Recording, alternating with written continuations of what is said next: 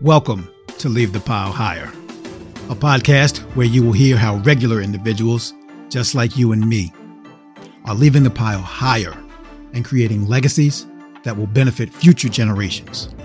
Our goal is to inspire you to embrace your journey and take action to grow your legacy. Let's build. Hey, everybody. Welcome to the second season of Leave the Pile Higher. I'm your host, Brian Savage. Now, as we get started, I want to first take a moment to express my gratitude and say thank you for listening to and for being part of the Leave the Pile Higher family. Thank you for taking time out of your busy schedule to tune in and to give my show a chance. I really appreciate your support and the fact that you find value in the content that I produce. I'd like to ask you to do a few quick things for me if you wouldn't mind. If you haven't already done so, please hit the subscribe button so you never miss another episode.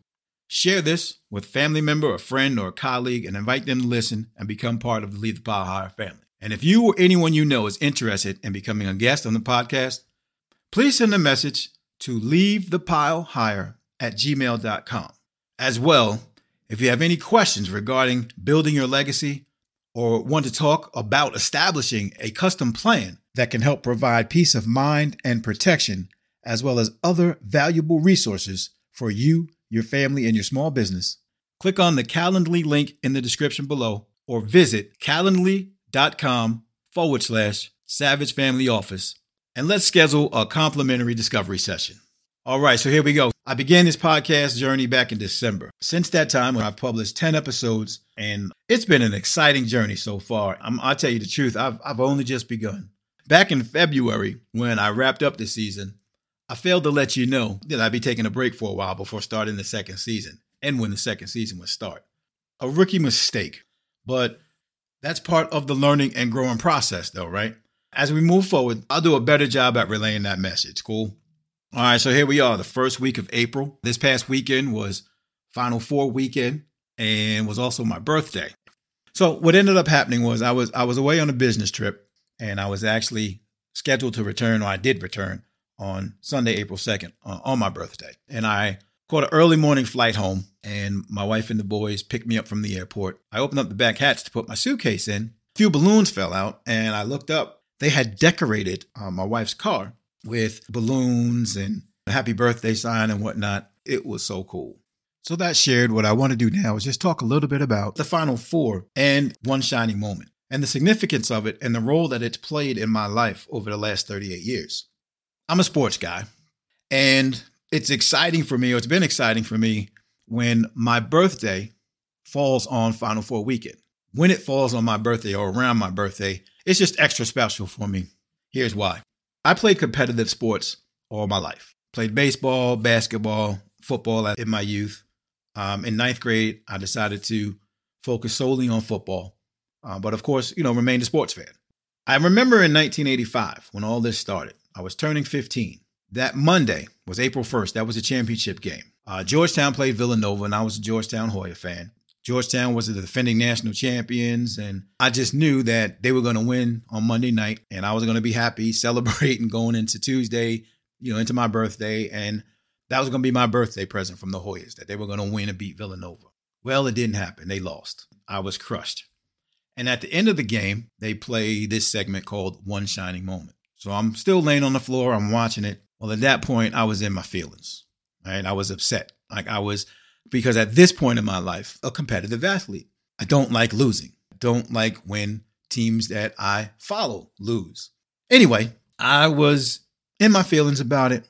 I started thinking about different things to try to make myself feel better and it wasn't happening right? I was i was stuck in that moment of being upset and disappointed about my team losing. And as i looked back over time i realized that those sad and disappointing feelings then and even now sad and disappointing feelings right they have to be processed. You know you have to go through whatever you go through to process them right? So so you can move on from them right? So the following year louisville played duke and i was going for louisville Louisville won. I watched and waited for one shining moment in a different mentality, excited, you know, ready to watch it. And, you know, especially because it was Duke. I had a different posture, right? I had, I had a different mentality. I had a different anticipation of watching you know, that segment, that one shining moment segment, because the team that I was going for had won. And then at the end of it, I started thinking about the year before and the feelings that I had that previous year when Georgetown had lost. And I went so far as to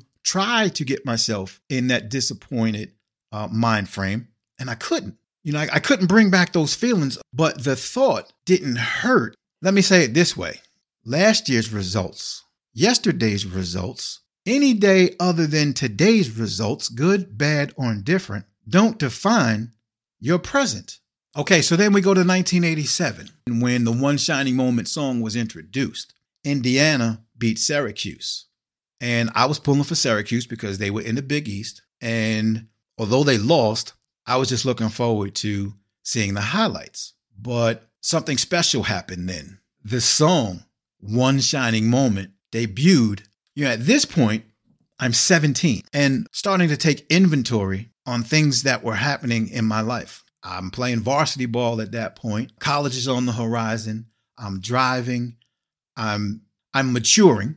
I began to listen to I was listening to the words and it was just so meaningful and applicable to life. It meant more than sports.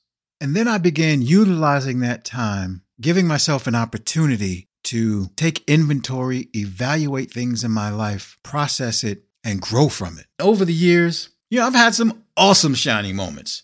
There's nothing like being on top of your game when you win. You know, when everything is going your way. No feeling like it. I've had some not so good shining moments. There's nothing like being at the bottom or having the feeling of, of coming up short after pouring your heart and soul into something and giving it your all. But in order to appreciate those great shining moments, you got to go through those low shining moments. Some of the lessons that I learned because of this tournament, compare it to the tournament of life, if you will. The tournament of life is a one game elimination. We only get we only get to go through this thing once. Second, we only have one day to live and 24 hours in the day to play as hard as we can and to leave everything out on the floor. And I'm only as successful as my next shot. See, yesterday's made shots, yesterday's missed shots, they do nothing for the game of today. Mistakes are not bad. You're going to try at something and you're going to make mistakes. But just know that mistakes are not bad as long as you learn from them and keep going. Negative is not necessarily negative. Those experiences are propelling me forward. And in fact, they're, they're grooming me so that I, I can handle being successful. And the same thing is happening for you, right? The negative things that are happening for us, right? Because it's not happening to us. They're happening for us so that it, it's preparing you for greatness and grooming you for being successful. Things that we go through as individuals are not just for us to go through and to learn, but it's to share with someone else to help them along their journey. I don't remember every year, but there are certain years that I remember like it was yesterday. Point in case, the first three years 85, 86, and 87, because that's, that's when things started for me.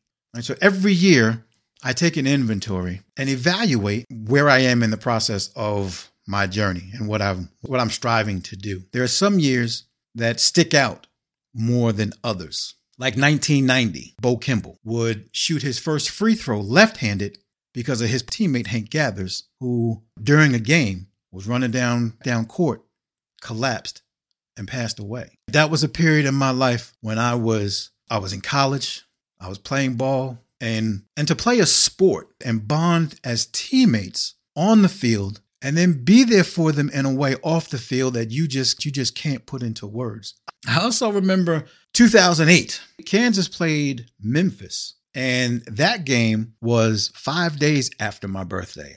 Uh, the second was a Wednesday that year and the first Monday in April was the 7th. Now, what sticks out to me in 2008 was not just that it was a great game and it went into overtime, but that was a pivotal moment in my life because I had to make, make some very difficult decisions in my life and processed it all. And it helped me to get through. And then in 2017, I'll, I'll forever remember 2017's Final Four because it was in Arizona and I was there with uh, my very good friend Kev, who was a North Carolina fan. And man, I tell you what, the funny and crazy thing about that is when I had secured the tickets, I had gotten two tickets. He was the first person I thought of He's a hoophead. He's a gym rat himself, and he's a huge Carolina, North Carolina fan.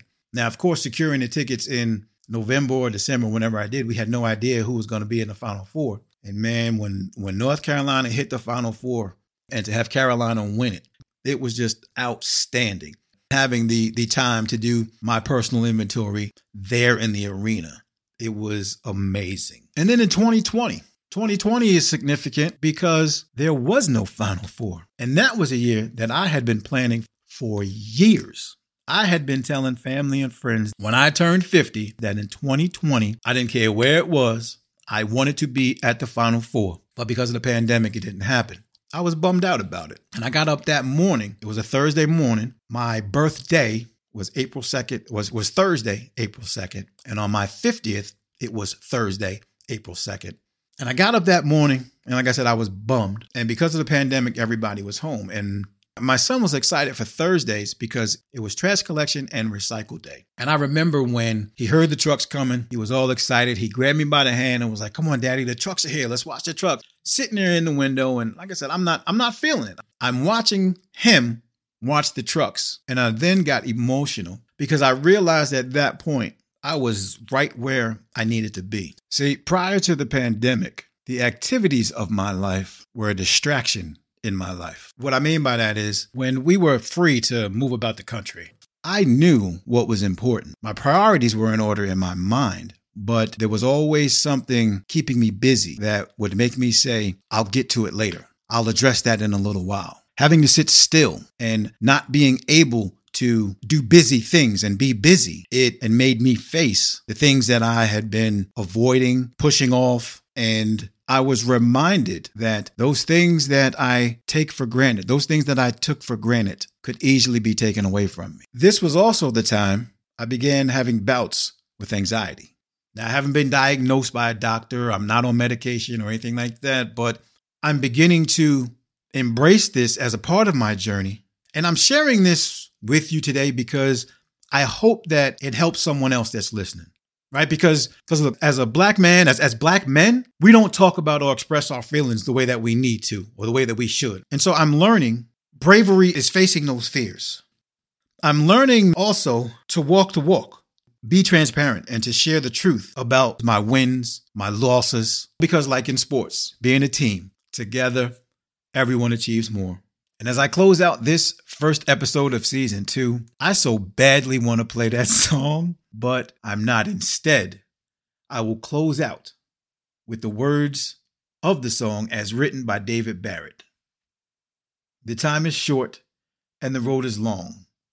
In the blink of an eye, that moment's gone. And when it's done, win or lose, you always did your best because inside you knew that one shining moment you reached deep inside one shining moment, you knew you were alive. Feel the beat of your heart. Feel the wind in your face.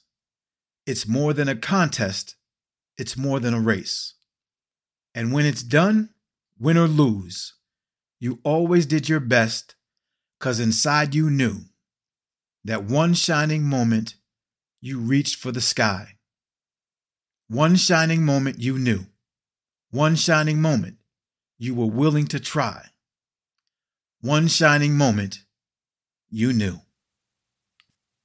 That's all the piling for today.